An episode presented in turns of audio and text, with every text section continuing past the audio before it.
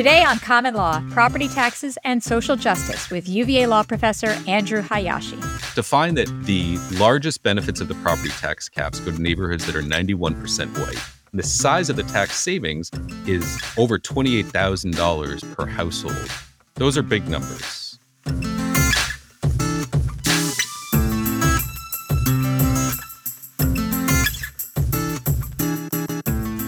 Welcome to Common Law, a podcast from the University of Virginia School of Law. I'm Risa Goluboff, the Dean. Today, my co host is my colleague, UVA law professor Cathy Hwang. Cathy is an expert in business law, including mergers and acquisitions, corporate contracts, and corporate governance. She's also a former mergers and acquisitions attorney at Skadden in New York. Welcome back to the show, Cathy. Thanks, Risa. I'm excited to be co hosting again. Me too. So, why don't you tell us who our guest is today and why you chose him? Sure. Our guest today is UVA law professor Andrew Hayashi. Andrew is an expert in tax law and the director of our Virginia Center for Tax Law. He is also my favorite person to park next to in the law school parking lot. Uh, why is that, Cathy? So I decided that he seems careful because he's a tax person and you know tax people have to be careful. he's also Canadian, so I think if he dings me he would have to tell me, so that seems right. So he is both careful and kind, I think is what you're saying. Exactly. And not only is he careful and kind, but he also has this great paper that I just love. It's called Dynamic Property Taxes and Racial Gentrification. And as in many of his papers, he really brings the consequences of tax policy to life and shows readers the unexpected impacts that tax policy can have. Excellent. I am really excited for this conversation. We will be right back with UVA law professor Andrew Hayashi.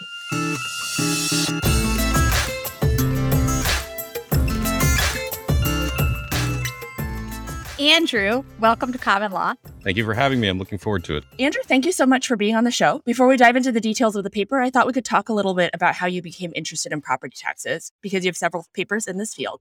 And more broadly, it really seems like a theme of your work is how tax policy can better serve social good. So, what's driving that? I'm trained as an economist as well as a lawyer. I'm particularly interested in how people respond to taxes, sort of their psychological responses to different kinds of taxes, which are often different than what, you know, uh, sort of purely hyper rational, you know, tax robot, how they might respond to taxes. I'm interested in the quirks of, of individual psychology and how they think about taxes. Although it doesn't get a lot of attention on the national level, people care a lot about their property taxes. Many people own homes. They're politically very sensitive. Taxes, the property tax collects more revenue than the corporate income tax, for example, which is much more, um, gets a lot more attention. And there's also a long history of property taxes because they have, they have so much influence on housing policy, they're deeply connected to issues of social justice. So I understand that your paper was inspired by another study called The Assessment Gap Racial Inequalities in Property Taxation, which was written by Carlos Avenancio Leon from Indiana University and Troup Howard from the University of California, Berkeley. That's right. Can you tell us a little bit about that study? Really, a, a very impressive study, national study, finding that you could have two homes worth the exact same amount but homes in black owned neighborhoods were overtaxed relative to homes in white owned neighborhoods.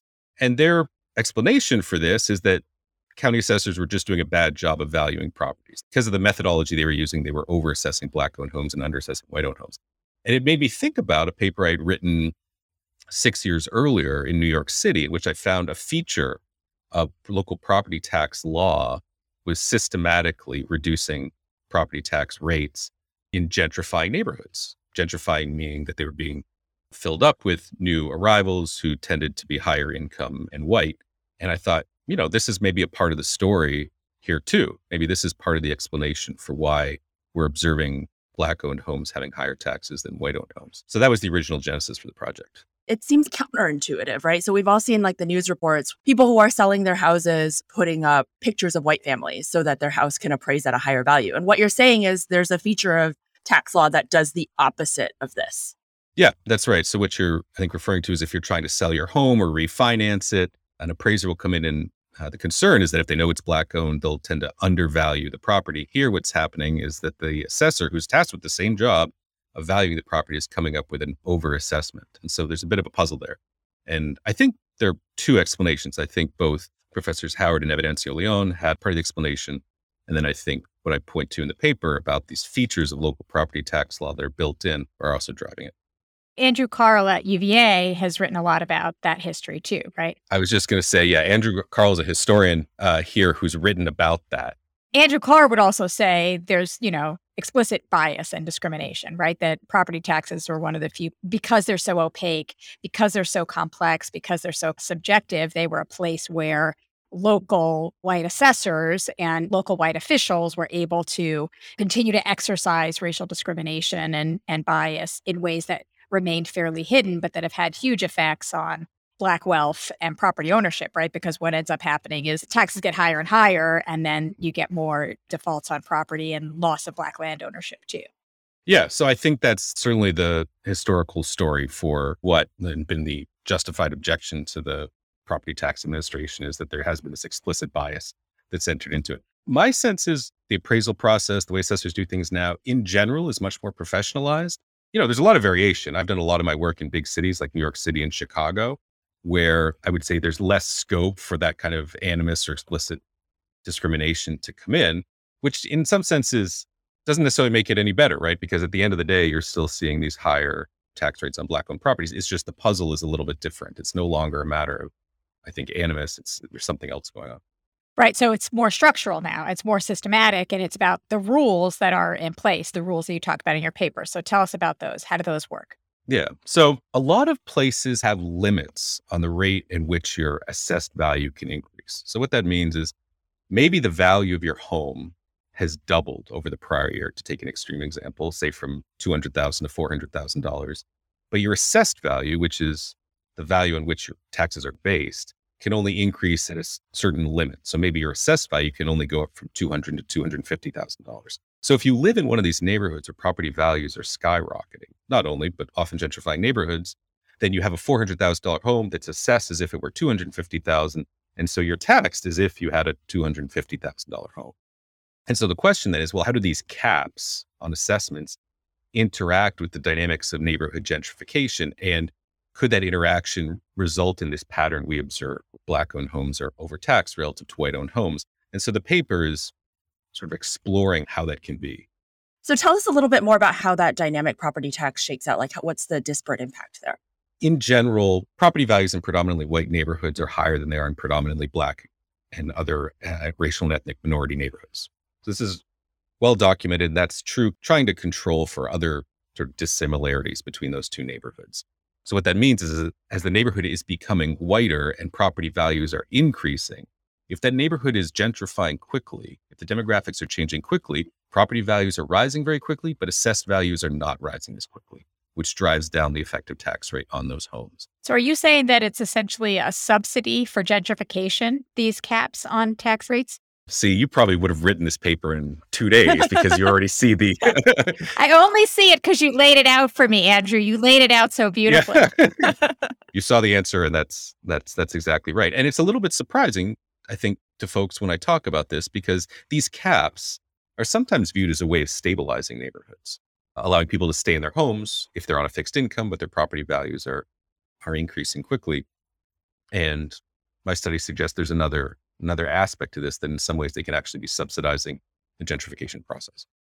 So one thing you mentioned earlier, Andrew, is that you kind of are interested in the like psychological impact of taxation. Hmm. Is there a way for us to understand like how much the cap is driving home buying decisions. So if I'm choosing between a gentrifying neighborhood or a gentrified neighborhood, how much is property tax weighing into my decision as a consumer?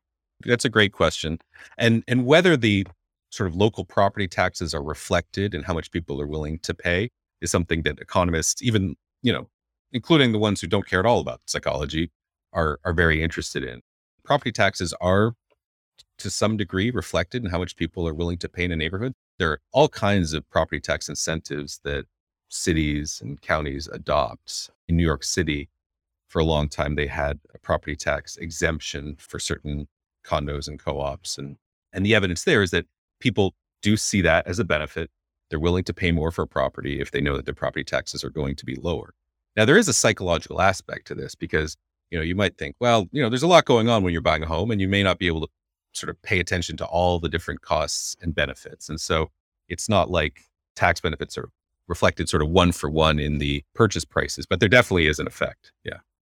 How much money are we talking about here? So if I bought a $400,000 house that had a $400,000 assessment versus a 250 assessment, how many dollars and cents are we talking about? So a good rule of thumb in thinking about the property tax rate nationally is about 1% of your assessed value. So if your cap is saving you $100,000 off of your assessment, that's saving you $1,000 in taxes. A year. Per year. Right. But in rapidly gentrifying neighborhoods, the difference between your market value and your assessed value can be enormous. So in New York City, there are places, neighborhoods where people were saving more than $28,000 per year on property tax. New York City is a particular, you know, a very high end kind of market. Uh, but maybe these are exactly the kinds of markets where we're most worried about gentrification. So, Andrew, in the paper, you talk about the difference between caps and phase ins and that there are different repercussions for those, and that phase ins are a little bit better, is my understanding from the paper. Is that right? Yeah. The way a phase in works is, for example, in Maryland, homes are reassessed every three years. So, say your property value has gone up by $90,000 since it was last reassessed. Your assessment won't jump by $90,000 this year. It'll jump by 30,000 this year, 60,000 the next year, and $90,000 in year three. The increase in value is phased in over, over three years. What that means is that your assessed value catches up to your market value within a fixed amount of time, within three years. So those discrepancies between assessments across equally valued properties can disappear in at least, you know, by the next assessment cycle. In places like California and New York City that have caps year on year, if that cap is lower than the growth rate in the property value, you're just never going to catch up and that difference can explode over time. So I don't like caps. uh, I don't particularly love phase ins, but I, I think the problems they create are less persistent. That's the important difference, I think. So maybe switching gears, but I recently moved to Charlottesville from a much less racially diverse location. But I noticed two things about Charlottesville. So, one is that as a person of color, I saw more people of color in one day in Charlottesville than I had in the previous year, which was, it made me feel very welcome. um, so, that's thing number one. Thing number two is that it's also much more segregated in a way that I hadn't, that I hadn't really observed in other cities, except maybe Chicago. So, kind of apart from Black homeowners being taxed more your paper suggests that tax has continued to cement that kind of segregation. Can you tell us a little bit about that? So, in some places like New York City, Cathy, you own a home that's assessed at 500,000, it's worth a million, and you sell it to me. My assessment will also be $500,000. I sort of step into your shoes. In a place like California, if your assessed value is 500 and it's worth a million and you sell it to me, my assessed value is going to be a million. So what does that mean? The property tax for that home is lower for you than it is for me. And by selling the home to me, you're going to have to buy another house where you're going to be assessed at fair market value. So your property taxes are going to go up. The effect of that is to discourage people from moving. It creates this effect called lock in. And so, in places like that, that lock in effect entrenches patterns of homeownership that arose years ago for any variety of reasons. I mean, it could be the effects of redlining or some institutional factor, whatever you had segregation. The lock in effect created by these property tax cap entrenches that and sort of calcifies it over time and causes those patterns of segregation to persist, even if now people would, all things considered, prefer to live in a more integrated neighborhood. So that's one way that these effects can just sort of cause the past to persist. Now that you've explained it, this idea that I could have had a house with a lower property tax, and if I have to buy a new house, I have to pay more property tax, like that makes perfect sense to me. But not everybody has an Andrew Hayashi in their life to explain such things to them in a clear manner. Those poor people. I know. Fun fact about me I did quite a bit of housing law pro bono when I was an attorney in New York. And one thing I noticed is people would try to get mostly elderly people actually in rent controlled apartments to move. And they would say, you know, you pay $300 for your apartment. I'm going to give you $10,000 to move.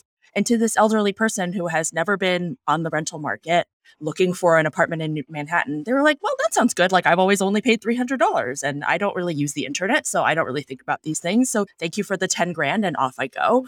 And there's there's a strong element of fraud there and definitely of taking advantage of people who don't have the means to have an Andrew Hayashi explaining. So, do we worry about that in the property purchasing context as well? You know, I think that sort of maybe just adds to the problem in a sense, but it doesn't really change it when there's sort of a differences in bargaining power between a buyer and a seller. Those are going to be reflected in the purchase price. And I don't think the property tax caps change that a whole lot. So, what are the ultimate consequences, Andrew, of the regime that you've described in this paper? What are the takeaways? What's at stake here? For me, this should be one more nail in the coffin of property tax caps. These caps introduce a lot of complexity, they're hard to understand. And because a lot of jurisdictions need to raise a particular amount of revenue, it's kind of zero sum. So when you give a tax cut to people in a gentrifying neighborhood and the county, the city needs to raise a certain amount of revenue, they just have to raise the tax rates on everybody to collect the revenue, which just means a shift in the tax burden from the people in a gentrifying neighborhood to everybody else just to clarify that, so given the way you you're talking about this paper, it's a shift in tax burden from white people gentrifying, and the everybody else includes the black homeowners in those neighborhoods being gentrified. Yeah, that's right. I think I'd want to be careful in saying who actually benefits from the tax cap depends on this negotiation Cathy was talking about. So the white home buyer is buying into a black neighborhood, you know, if they if the if the seller is well advised or understands how these caps work, they may be fully compensated for that cap benefit and so even though it might look like the white homeowner has a lower tax rate, they've paid for it in the, in the purchase price. Got it. But in any event, there is this subsidy to gentrification, and you, then it should be above board whether that's something we want. There should be an open discussion about whether this is a this is something we want to want to encourage. There's just one other thing I've been thinking about a lot, and I don't know exactly how it fits into the conversation. But the way that tax law, income tax law, property tax law sort of sits on top of our history, history of discrimination and racial hierarchy and so on, there's certain cases I think where you can look at tax laws as aggravating some of those inequalities. For the most part, the fact that racism shows up in the marketplace isn't aggravated by tax law. So what I mean by that is suppose that men, for example, earn higher wages than similarly qualified women or white workers earn higher wages than similarly qualified black workers and they earn higher incomes. The tax system taxes that income. It doesn't ask why you're paid more than you are. So at least it doesn't sort of make things worse. But in certain cases, like this gentrification process where people's demographic preferences, I'm using a pretty anodyne term, but their their views about their neighbors are driving property values and driving this process of gentrification. Tax law is actually favoring favoring that process. And so that really sticks out to me. Right. That's the key problem that you're identifying. Yeah. Sometimes you see policies that seem to have pretty mundane motivations, like these property tax caps, right? You never would have thought that they'd have this significant effect on the distribution of who pays property taxes. I think that study I mentioned I did in New York, uh, and the first time I generated those statistics, it really jumped out at me to, to find that the largest benefits of the property tax caps go to neighborhoods that are 91% white that have the highest adjusted gross incomes of any neighborhood in the city, the highest property values of anybody in the city. And the size of the tax savings is over $28,000 per household. Those are big numbers. And some of those things really pop out to me. Uh, there are plenty of extreme examples of misvaluation. In New York City, there's a whole sort of different issue they have with the valuation of condos and co ops. But you find examples of individual condos that sell for more than the assessed value of the entire building. Those things I think should motivate really urgent action because so in so many of these property tax contexts, it really is zero sum. When somebody's paying less, everybody else is paying more. So one thing that we sometimes read about is that property taxes go up a lot for a house owned by a little old lady and the little old lady suddenly can't pay her you know property taxes and has to sell the house. Would getting rid of things like caps and phase-ins actually, you know, cause that negative effect instead, where we have lots of sweet little old ladies who can't, you know, pay their property taxes and have to sell. Yeah, I think every time I talk about this topic, somebody mentions the sweet little old lady. Yeah, evil, evil Canadian.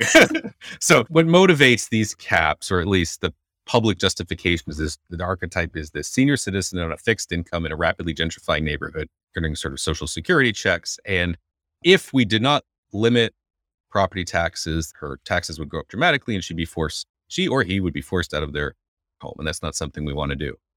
I think the problem for that person on a fixed income isn't that they don't have the resources to pay the taxes. The problem is that they don't have the cash in hand. So everybody has to pay their property taxes in cash, even as their property is not cash, right? It's it's real estate. And so it goes up in value, but you don't have have cash to pay the taxes. But they are wealthier right? If you're sitting on a $3 million brownstone in Park Slope, you're rich and it's not unreasonable to expect richer people to pay more in property taxes. So if liquidity is the problem, there are ways we can address that. So a number of places have property tax deferral options. So suppose I owe $10,000 in property taxes this year, but I won't have to pay that tax until I sell the property or I die, at which point I or my estate have the cash to actually pay the property taxes. So I prefer that to caps because it doesn't have these effects talked about in terms of subsidizing gentrification. It doesn't change the actual amount of tax you owe, it just changes when you pay it. And places that have done this have extended it only to senior citizens and disabled persons generally. But I don't see any reason why that option can be extended more broadly. Is that how you think we we should respond to to the racial gentrification issues that you're worried about in the paper? I think if we just replaced caps with something like a deferral regime, then we wouldn't be subsidizing these gentrification processes through property taxes. Okay. So you take the caps away, yeah. which then creates that problem, but then you add in the deferral to address that problem. That's right. Does the deferral have the uh, have an addition? Is there a problem at every step? right, you have one solution and it creates a new problem. Does the deferral have the problem of kind of alienating land from people, right? So the only way you get the liquidity at the end is if you sell the property, right? So that means you can't keep the property in a family. So what I can say about the deferral regimes is they haven't been super popular. And nobody it's a little bit unclear why. I mean, I think part of it is it's a little bit complicated. People don't totally understand it. Uh, marketing hasn't been great, but it does have this feature that, you know, suppose I decide I'm 65 years old, I'm going to take advantage of this option and not pay property taxes until I die. There's going to be a lien on my home when I die and a significant liability. And if my heirs don't pay off that property tax, the city's going to get the property. I mean, for me, there's no deep injustice there. But I think when that surprises people, that's a problem. There's an intergenerational consequence. Yeah, you have to realize that, yes, I am not paying my property taxes. That's going to come out of the inheritance I would otherwise have left to my children this may be one of these things that sounds really great in theory and just psychologically people can't get their head around. In some ways, it operates similar to a reverse mortgage, which also sounds pretty good in theory, but are unpopular in part because I think people don't fully appreciate or maybe regret later in life that they did it and don't have as much to leave to their children. But you can't have your cake and eat it too this is classic Hallmark movie where someone has to go and, you know, snatch a family home from the clutches of a grieving family. It's very sad. Tax is very sad, Andrew. if Hallmark made a movie about property taxes, I would watch it. You would watch it on a loop, and I would, I would on a loop, and I would show it to my class. It would be our, it would be our holiday ritual. So, other than the project that you're working on right now, like what else is really exciting to you about tax law right now? So, I think what's most exciting is there are proposals on the table. And now we're talking about federal income tax. People are entertaining ideas that they haven't for a very long time. I mean, I think used to be just taken for granted, right? That we had to wait until you sold your stock until we could tax you on it, right? Even though everybody recognized that was kind of a problem and that probably has disparate racial impacts on its own. Now there are proposals to step away from that and move to a regime where we're taxing people every year based on changes in the value of their their stock. That may seem like a kind of an in the weeds thing, but the stakes are, are really big. Right. Discussions in the last five years about a wealth tax were just unimaginable, I think, 10 years ago. And so I think the Overton window is the term for this, the sort of set of feasible or, you know, kinds of possibilities that we're actively contemplating has just opened wide. And I think that's really exciting. I think we're we're able to ask questions about what's the limit of Congress's taxing power that we haven't thought about in a hundred years. And, you know, all of this is brought about by the urgency of uh, income and wealth disparities uh, and concerns about racial justice. So I think that makes this a really exciting time to be doing tax law policy. As is any time. I mean, any time, any time is, I mean. Andrew, thank you so much for hanging out with us. You've made tax extremely palatable and understandable, and dare I say, even interesting. Thrilling. Exciting. well, I usually just aspire to palatable. So exciting tells me I exceeded expectations. Thank you. This was a lot of fun. I appreciate it. Thanks so much, Andrew. Thanks, Andrew.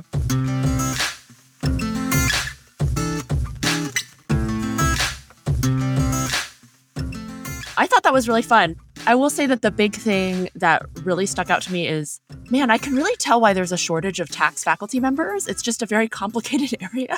And your brain has to be like a pile of organized squiggles, I feel, to really understand it. It's so true. I tell students all the time, you know, it, it's puzzles, right? Figuring out puzzles and this very complicated system. And it's like a logic game. You got to get all the different pieces. And I feel like when I'm talking to Andrew about it, I'm with him, I'm with him, I'm with him, and then I'm not. you know, like there comes a moment where like, oh, now I'm done and I try to get back in there. No, totally. And I also I always tell my students like as a business lawyer, you really want to make friends with a with a tax person. Twice this semester, I've actually texted Andrew. So I'm teaching this new case and I kind of like I know there's a tax angle. I feel there's a tax angle, but what is it? Yeah. Well, I, it's interesting you say that. I, I was talking to a student who was doing tax and I asked her, you know, why she became interested. And she said that she'd been at an investment bank and, you know, they're sending emails back and forth about a deal. And there are all these people on the emails who aren't saying anything. And then all of a sudden, toward the end of the deal, the tax lawyers would weigh in and say, we need more time. There are tax problems here. And everyone would stop. And she said, you know, the tax people were clearly the powerful ones. you know, when they said there's a problem, everybody stopped. That's true in M&A practice too, right? I feel like tax drives the deal, which is I feel like I'm betraying my own kind by saying that, but it is it is true. No, and that's the point Andrew's making, right? I mean, we don't think of tax as driving racial gentrification, but the essence of the point I take him to be making is this isn't just about historical discrimination. It's not just about discretion in the hands of particular local officials. It's about systematic rules that have been put in place, possibly people thinking for good social reasons, and yet having potentially pernicious consequences, right? And creating incentives that we don't necessarily think are there in one of my classes recently, we read the intro to Professor Dorothy Brown's excellent new book, The Whiteness of Wealth. Great. In the intro to that, she talks about the IRS that put into place a lot of the rules that we know now. And it was a super segregated agency and male dominated. And, and she talks about, you know, what what did you think would happen to the tax? Like what impact did you think tax laws would have given who wrote them and who they were thinking about when they wrote them? Absolutely.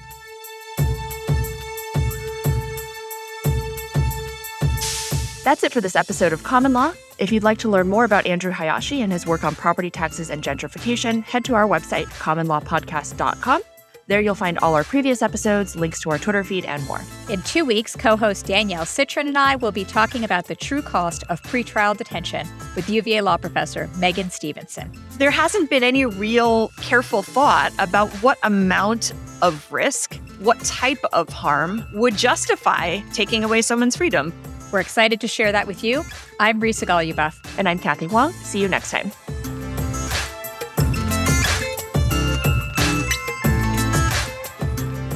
Do you enjoy common law? If so, please leave us a review on Apple Podcasts, Stitcher, or wherever you listen to the show. That helps other listeners find us.